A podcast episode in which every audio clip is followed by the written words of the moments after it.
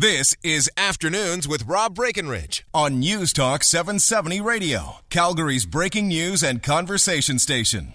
Well, welcome back. 233. Rob Breckenridge with your final half hour here today. 403 974 Talk. It's the number to call us up at. Uh, you can text us as well, and we'll get to some of your calls and texts before all is said and done here. Uh, now, as you well know, uh, the federal government intends to legalize marijuana. Uh, legislation to that effect is coming, we're told, in the spring. In the meantime, south of the border, even more states are going down this path. California, Nevada, uh, two of the states that voted to legalize marijuana last week on election day, uh, following the footsteps of Colorado, Washington, Alaska, and Oregon. So the move is certainly in this direction. Now, what are the potential downsides of legalizing? And should we be concerned about an increase of drug impaired drivers behind the wheel? Now, we need to look at, at uh, marijuana, frankly, at each drug on its own merits. What is the impact that marijuana has on the user, on the brain? How does it impair somebody? What's the level of impairment that would cross the, the threshold into criminal? Obviously, we're going to have a glass of wine with dinner. That's not criminal. We've set uh, an established threshold when it comes to alcohol and the point at which we believe you are impaired. We have a device that is used by police to measure that impairment. So obviously, we haven't put an end to drunk driving still. Far too many people die each year on Canadian roads as a result of alcohol impairment. So, what about the challenges that marijuana brings? Uh, the Canadian uh, Automobile Association uh, as well as the Traffic Injury Research Foundation, uh, are calling for a government funded education program to warn about the dangers of marijuana impaired driving. Uh, the CAA helped fund a study by the Traffic Injury Research Foundation. Uh, joining us to talk more about all of this, pleased to welcome to the program Jeff Kasbrick, Vice President of Government and Stakeholder Relations for the Alberta Motor Association. Jeff, good afternoon. Hi, Rob. Thanks for having me. All right. So explain then what it is you're, you're calling for here.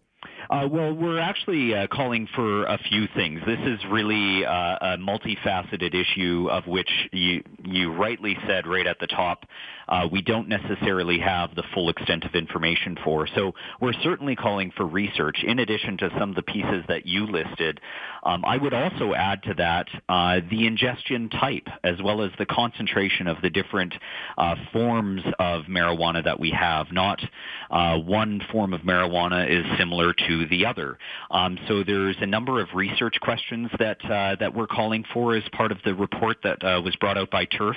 And then what we're also really wanting to make sure that we're doing uh, uh, in a very concerted way and uh, not losing any uh, additional time is having a conversation with the public and building public awareness and understanding that yes, indeed, uh, marijuana and indeed other drugs do impact and impair your ability to drive. You know, Rob, we still have every now and then these uh, these myths and misconceptions that um, marijuana may not necessarily impact your ability to drive, but that's simply not the case. And so that's one of the uh, most important conversations that we're wanting to have right now. Well, I don't know that anybody's saying it doesn't impact at all. I think the question is how much does it uh, impair? There was a, a, major study, of course, uh, last year from the National Highway Traffic Safety Administration in the U.S. Uh, that found that marijuana users are at a significantly lower risk for a crash than drivers who use alcohol. That the, the risk of a marijuana impaired driver is not that much higher than that of a of a sober driver. So, what do we make of those findings? Well, and and also what's important is uh, is the amount of time in which you uh, have last used marijuana and then get uh, in behind the wheel.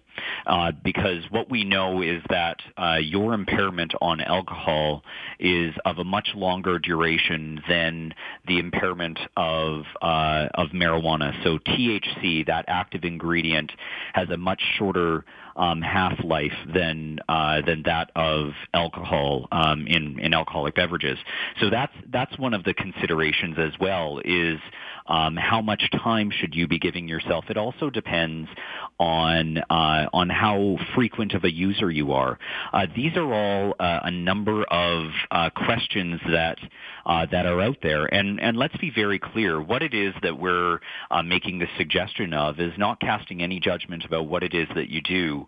Um, but really separating those behaviors of getting in behind the wheel and driving from any substance use at all, and that's that's really what we're calling for. And then what this what this TIRF report uh, that just came out uh, really outlined in a very clear way is the amount of research that we have on drug impaired driving generally uh, is extremely shallow to the enormous depth of questions that we have uh, related to uh, drug impaired driving. So uh, all that we are suggesting is that we we want to move forward very uh, concertedly, very methodically to make sure that we aren't placing ourselves um, in a in a difficult um, situation um, because of legalization of marijuana. Well, aren't we in that situation right now? It um, you know certainly statistics yeah. show that Canada has um, a, a significant pe- number, significant number of people who use marijuana mm-hmm. uh, right now, even before it's it's legal. So we've got the issue right now where, where people are using this drug. Uh, absolutely. I think uh, what the legalization question um, introduces is um, uh, it, I think it accelerates uh, that conversation that we need to be having, although we don't necessarily expect that there's going to be this large surge of, of new users. What we do have the benefit of being able to do is actually look at the lived experiences of other jurisdictions. So let's go to the state of Washington. There was a study that was just done this year um, that found that from the point in time of legalization at the state uh, in the state of Washington, there was a doubling of the number of uh, drivers uh, involved in fatal collisions that were found to have THC within their blood. So when we start having results like that, uh, another study came out, 30% increase in fatal collisions since the time of, uh, of legalization in uh, the state of Colorado. I want to be very clear, though, that doesn't necessarily attribute it to um, uh, marijuana impairment. The, it, it just introduces a number of questions uh, that we need to be able to address and, and just have a handle on. Um, the other piece that you that you raise in your question is what is our ability to enforce that, and that's another really important aspect of of the report that came out is um, we don't necessarily have a screening device at the roadside right now um, to be able to uh, uh, establish that pass fail that that exists right now for alcohol when you're immediately screened at the roadside, as well as what is our processing time time, um, given that um, uh, as as we've already talked about, THC has that much shorter half life. Um, how quickly are we able to process drivers um, to make sure that we can establish what their true impairment level is, and not have an extended processing period where they essentially metabolize the active ingredient out of their bodies? Well, and I think that that's been the point raised about looking at some mm-hmm. of these stats out of Colorado and Washington. Um, if somebody smokes a joint uh, and then a few days later they're in a fatal accident, the you know it's going to be in their system where the, the presence of it will be detected, that doesn't mean that there was impairment or that mm, it caused let, the let accident. Me, let me be very clear, though, because that, that is, it, you raise an important point, but what we're speaking about is the active ingredient uh, within THC that is measured that is the influencer of your impairment. We aren't speaking about, because you're quite right, um, everybody knows the story two or three weeks down the road if, uh, if somebody had to do a, a drug test that there would be the detection of that. That's not indicating that you're impaired. That's in indicating that the drug is still within your body, uh, but the active ingredient is what it is that causes the impairment. Well, it's uh, metabolites that they test for. Exactly right. Yep, you're you're precisely right. So when when you're speaking about a fatal collision that may have happened a couple days after, um, that that's not what we're speaking about when when it is that I uh, that I use some of those uh, those results from the last study. That would be uh, impaired drivers um, uh, found to have THC, the active metabolite within their blood. Well, okay, but yeah, I mean those those metabolites can linger in the body. I think was the point, even for uh, days. No, and, and and you're quite right about that. All that I'm just trying to make the point of, and okay. I, I think it's an important uh, point to make is uh, is that it isn't um, uh, it isn't measuring uh, the active ingredient that actually causes the impairment. You can still have the detection of the drug within your system without necessarily being impaired. So just want to make that distinction so that it, it's understood that um, you know, even a couple days after, uh, uh, that's not uh, who it is that we're referring to when, when we use some of the uh, the results of the studies that I had mentioned. Right. Okay. So are, are we at the point where we can say here's a threshold when it comes to THC levels, and this is where you would cross then the threshold of being legally impaired, and here's how we're going to detect that. How far are we from that? Well, uh, you know what? There are some states actually, so both Colorado and Washington do use uh, a threshold, a per se limit of 5 nanograms of THC per milliliter of blood. Um, the challenge with that is, and, and it's been appropriately stated before, that um, there isn't a direct translation or it isn't quite the same uh, when it is that you speak about 0.08 with alcohol because um, different people respond in different ways to different levels and concentrations of, of marijuana.